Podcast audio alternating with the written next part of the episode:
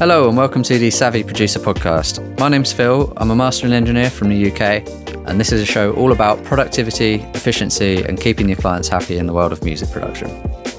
In this first episode, I just want to give you a bit of background as to why I'm launching this podcast, who it's going to help, and how it's going to look sort of going forwards. So without further ado, let's get into that. So why am I doing this? When we start in the world of audio, there's a ton of content out there on how to actually do the job and do the technical side of things. You've got your YouTube videos, TikTok videos, you've got degrees, you've got online courses. But there's not actually a great deal about what you're going to be doing day to day in the job and how to be productive and efficient when you're doing that and keep your clients happy. I think that lack of knowledge in this is what's led to this stereotype of audio engineers and music producers being unreliable and being flaky and being sort of basement dwellers who are miserable and they always want to tell artists, I'm right and you're wrong. You don't really get that stereotype in other creative industries, so clearly something needs to change.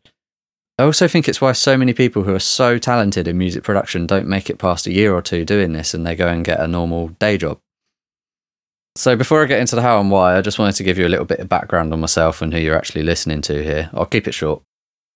So, I'm a mastering engineer from Oxford in the UK. I started my music production journey around 2014 when I was going to uni and doing an audio degree, which was about as helpful as you can imagine. I wouldn't change uni for anything. I loved it, but it just wasn't very helpful when you're thrown out into the world and you realize there aren't actually any jobs in music production. And it's just one of those industries where you have to forge your own path and become a freelancer and figure out how you're going to move forward on your own.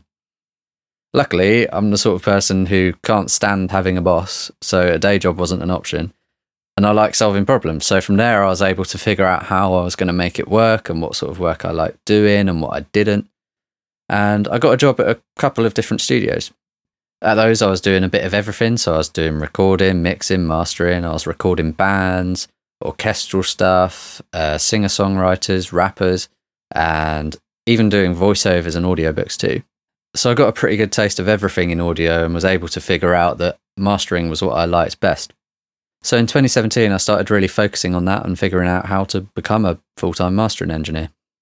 In any free time I had, I was learning how to master. I was figuring out how I could get clients and how I could make this thing work as a full time job.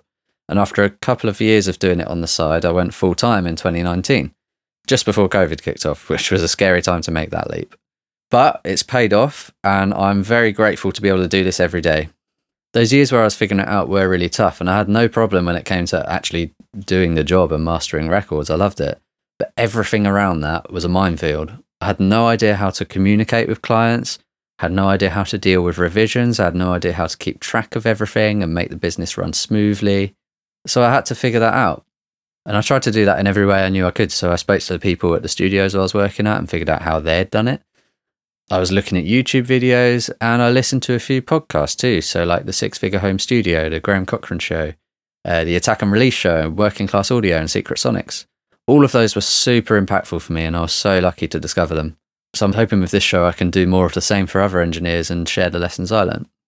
Just chatting to people in the industry, it seems like so many people are either stuck part time and can't quite get the ball rolling, or they're just way too busy with their music production work and they're overworking and they're burnt out and they're struggling to actually balance music production with being a real human. On my way to becoming a full time mastering engineer, I sort of saw both sides of that and I learned so much and I still do every day. So I wanted to share that knowledge through this show. So, like I said at the start, this show is all about how you can be productive and efficient day to day so that you can focus more on just being creative and keeping your clients really happy with your work. I don't want anyone who listens to this show to be one of those stereotypical basement dweller engineers. I want them to succeed and have clients who rave about them. You might have realized this already, you might not, but I'm quite a to the point person. I don't really beat around the bush and I like to keep things chilled out, but to the point. And I really want that to come across in this show. So it's going to be short format episodes, just filled with nuggets of wisdom, perfect for like a morning listen and a productivity boost before you start your day or even just a quick bit of learning while you're doing the dishes or walking to the shop. That said, I am hoping to do some interviews with producers and mixers just like you later down the line, just exploring how they stay productive and efficient in their studios. So, yeah, I'm really excited for it. If you're already a really busy producer, I want the advice I give you in this show to buy you back more time and eliminate that overwhelm that comes with having too many projects and not enough time to do them all. I want to give you practical systems and tips that ease the stress and let you focus more on being creative. Being a mastering engineer, I'm in a sort of low cost, high volume business. So I have to deal with a big client base with lots of different names and faces every week to keep it going full time. So I've been forced to kind of put systems into place that let me keep track of all of that without stress and with spare time to spend outside the studio living life so that I'm not stuck in my music cave every day and it's actually exciting when I do come in here. So hopefully I'm in a good position to help you. If you're just starting out in the world of music production, I want to give you a bit of a head start. So if you put the advice in this show into place now, hopefully you can build a more sustainable, long-term business with a client base that you actually love. And then I want to help you to keep that client base over the moon with your work and your professionalism so that they can recommend you going forwards and bring you more and more work. I hope you can learn from what I've learned on my journey to becoming a full time mastering engineer. Basically, I've made the mistakes, so you don't have to. That's the aim here. So I hope this sounds good to you. I'm really excited for the show. I've got loads and loads of ideas for this year and the show going forwards.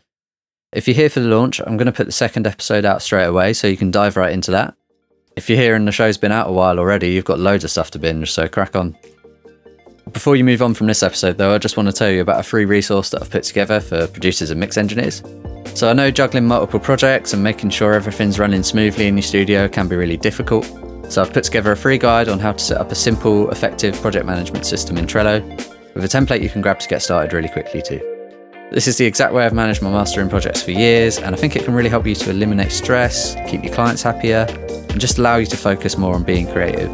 If you want to get hold of it, head over to marsdenmastering.com slash Trello. That's marsdenmastering.com slash Trello. To make things easier, the link will be in the show notes too, so go ahead and grab it so you can fix that hectic studio schedule.